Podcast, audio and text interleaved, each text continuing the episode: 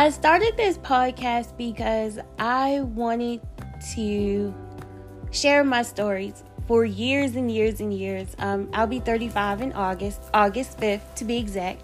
I am a Leo. Um, so I have lots of stories. I've done lots of classy, bougie, wretched ass things. Um, so I'm also a lifestyle coach.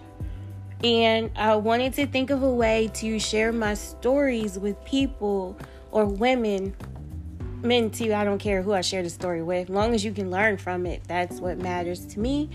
But I wanted to find a way to reach women more so, to share stories, to just prevent somebody from doing the dumb things that I've done in my past, but also to have fun